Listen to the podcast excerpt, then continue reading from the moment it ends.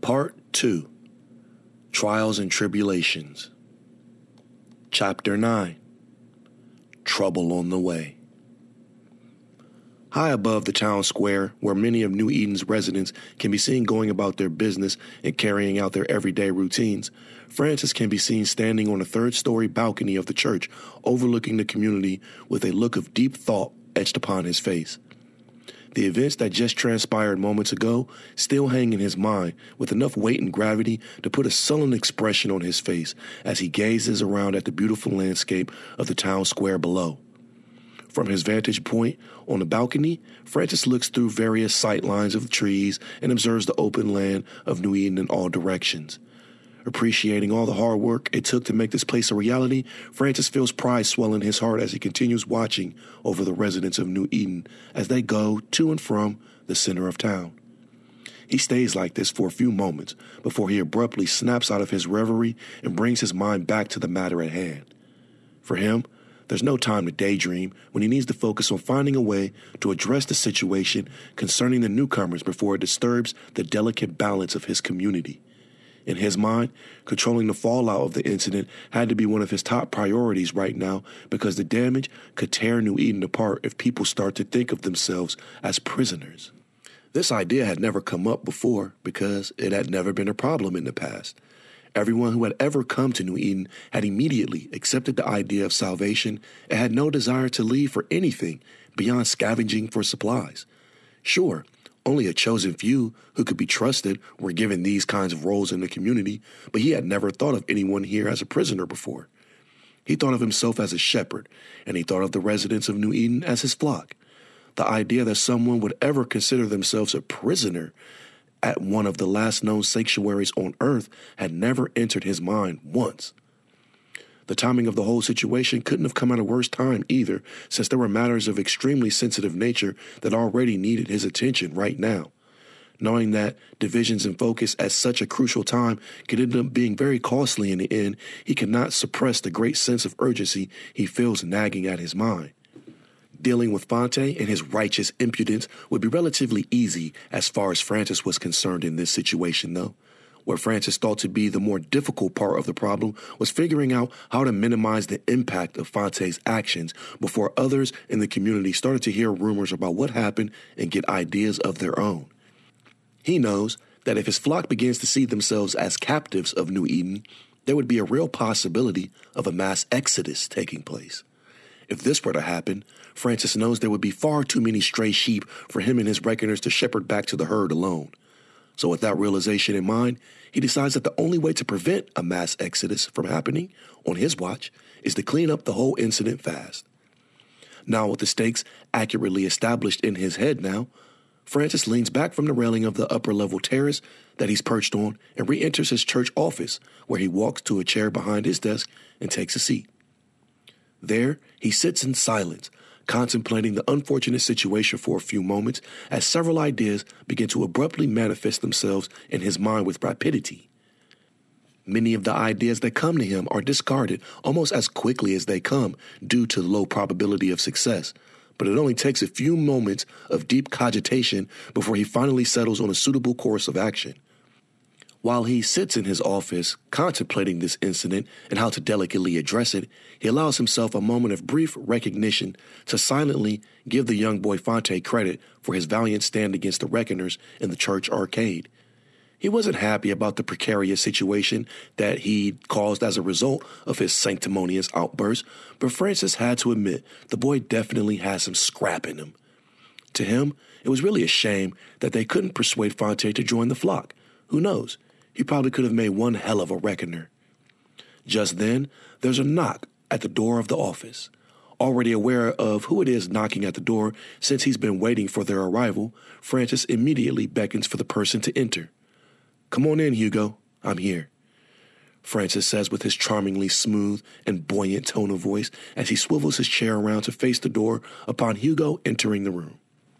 Standing six foot four and weighing well over 250 pounds of mostly muscle, Hugo steps through the doorway, turning his body slightly to the side so that his bulky frame can slide through the narrow entrance and closes the door behind him. Now facing the preacher, Francis can see that Hugo's lightly tanned white face is still a little flushed from the large exertion of energy that it took to neutralize Fonte in the church arcade no more than 20 minutes ago. With bright red colored hair and dark muddy brown eyes shining with unyielding resolve, Hugo steps forward into the opulent office and stands in front of the preacher's desk with an expression of smug satisfaction. It's an expression that the 29 year old reckoner makes zero attempt to hide from his face as he speaks. Father, Hugo says with a reverent tone of respect as he greets Francis with a slightly bowed head to signify his deep veneration toward the preacher. Please sit, Francis says as he motions toward one of the seats on the opposite side of his desk with a lazy gesture of his right hand. I trust you were able to secure our guest in an appropriate fashion without causing much of a stir in the community? He asks inquiringly. Accepting the preacher's invitation to sit, Hugo plops down in the leather upholstered chair to his left and responds with candid veracity. Yeah, for the most part, I guess. We got a bunch of awkward looks from some people who saw us escort Fonte into the transport vehicle and send him to receive his revelations, but that's about it, besides the few parishioners who happened to be in the church while the commotion was happening. And what about Miko? Francis queries further. She was escorted back to her residence in the Commons and placed on house arrest for the time being. I assigned two reckoners to stand guard there until you and the caretakers can decide what to do with her. Why two guards? Surely one is enough to keep her confined, the preacher asks quizzically. Well, she only knows about one of the guards. The other one has orders to stay out of sight and give him backup if she tries anything crazy. I didn't want to take any chances since we really don't know what she's capable of yet. Hugo replies straightforwardly as he lightly strokes the gruff beard outlining his high, angular jawline. But when it was all said and done, all in all, I think we were able to handle the situation pretty discreetly. You'll still probably want to address the situation very soon if you want to stop gossip and rumors from getting started amongst the residents, though. Francis pauses for a moment as he leans back in his chair with clasped hands and nods in agreement with the young reckoner's lengthy response. I agree, and was thinking much of the same thing already, to be honest. So, once our meeting here is concluded, I want you to arrange a special church congregation for later this evening so I can quell any and all concerns that have arisen due to this unexpected disturbance. After that, everything should be right as rain, and then we can go back to worrying about more important things, the preacher says with a slight sinuous smile that makes him look slightly devilish. I'll take care of it, Father Francis, Hugo says subserviently as he slightly inclines his red haired head to show compliance. Francis responds to his faithful reckoner with a broad smile that offers him appreciation as they silently exchange mutual respect from opposite sides of the ornately decorated desk between them. Over time, Hugo had come to see Francis as more than an emissary of God who was sent to save them from perdition. He had come to see Francis as the father figure he wished he had had as a child. Hugo didn't know if Francis felt the same way, since these feelings had never been shared out loud, but he was confident in believing that the feeling was mutual and not one sided. How could it be when Hugo had done so many things of questionable morality on behalf of the preacher under the belief that they were serving God's will? So now that we've addressed that bothersome situation and got it out of the way, let us now move on to discussing this possible crisis you believe we may have to face soon. Francis says with a hint of apprehension in his voice as he shifts backward in his seat Taking the cue to move into the next order of business, Hugo immediately begins divulging relevant information pertaining to the subject being referenced by the preacher. I'm afraid to say it, but at this point, this crisis is going to be something we have to face a lot sooner than we'd like. Hugo starts off somberly. Patrol scouts came in early this afternoon with reports from the state border that confirm that a Ravager super horde is in fact heading directly our way he says with a serious tone of voice as he straightens up and slightly leans forward in his chair, eyes locked with the preacher. A noticeable look of concern spreads across the preacher's weathered facial features as he considers this information. Still leaning back in his comfortable chair, with his hands clasped together, the preacher offers a slight nod of acknowledgement as he carefully mulls over Hugo's pronouncement. The air hangs with a dry silence for a moment of brevity before Francis speaks again. How long until they reach us? He asked with a curiously calm tone of voice that lacked his usual flamboyant rhythm. As far as we can tell, Rough estimates put the super horde on pace to reach the vicinity of New Eden within a week, give or take a day or two. Again, that dry pause hangs in the air as the preacher offers a calm, indulgent smile that radiates with gregariousness. For a moment, Hugo is forced to suppress a shudder as he feels a wave of chilling inebriation pass through him on a metaphysical level as he awaits the preacher's response. Well, what do you think? Can we take them head on? Hugo's reply is immediate. Scouts estimate that the Horde has a few thousand Ravagers altogether. With a force that massive, simple math makes it clear that it would be suicide to go against it with the current level of manpower and ammunition available to us right now, he says with confident certainty. Well, is there a way we can redirect the Horde on a new trajectory away from us here at New Eden? Doubtful. With there being so many Ravagers concentrated in this one area, the chances of us finding a way to detour the entire horde away from us all at once are pretty much slim to none, in my honest opinion. Why do you say that? Francis inquires quizzically. Shifting his bulky frame in the seat to slightly adjust his posture, Hugo leans forward and looks right into the icy indigo tinted irises of the wispy white haired preacher. To be frank, Father, we just don't have the time or the resources necessary to pull off an operation like that. But even if we had the capability to consider that course of action, it still wouldn't be a permanent solution to the problem, he says with no mendacity detectable in his voice as he continues.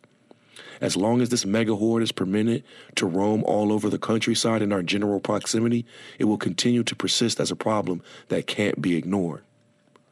This elicits an almost inaudible sigh from the preacher as he meets the intense brown eyes of Hugo with his own icy blue ones and ponders the truth in his words. He knew Hugo was right, of course. Redirecting the horde only delayed the inevitable and did nothing to eliminate the massive threat from finding another way to become problematic for the residents of New Eden. If left to wander, not only would the horde surely make supply runs tremendously more difficult than they already were, they would also continue to destroy and demolish anything in their path that could potentially provide New Eden with additional resources for survival. In addition to that, the Horde would also continue to grow and expand as more stray Ravagers joined their ranks, making the Horde even harder to stop if they became a problem for the community again in the future. So, Hugo was right. Whatever solution they came up with for this problem had to be a permanent one. Those are some very valid points you make, old friend, Francis says somberly as he adjusts himself into a more comfortable sitting position.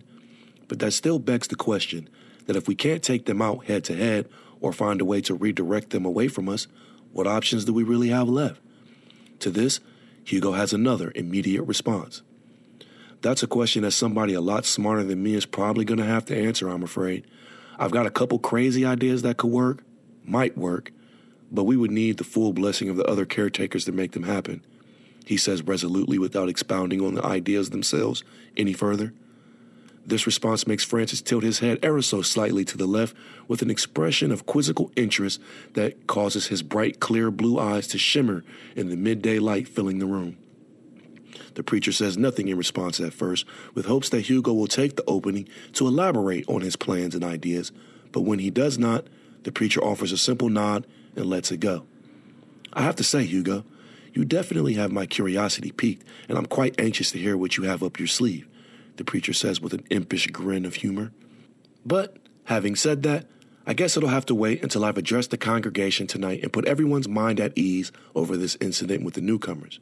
Once that whole situation is in our rearview mirror, I'll assemble you and the other caretakers for an emergency meeting to decide on how best to handle this super horde crisis moving forward.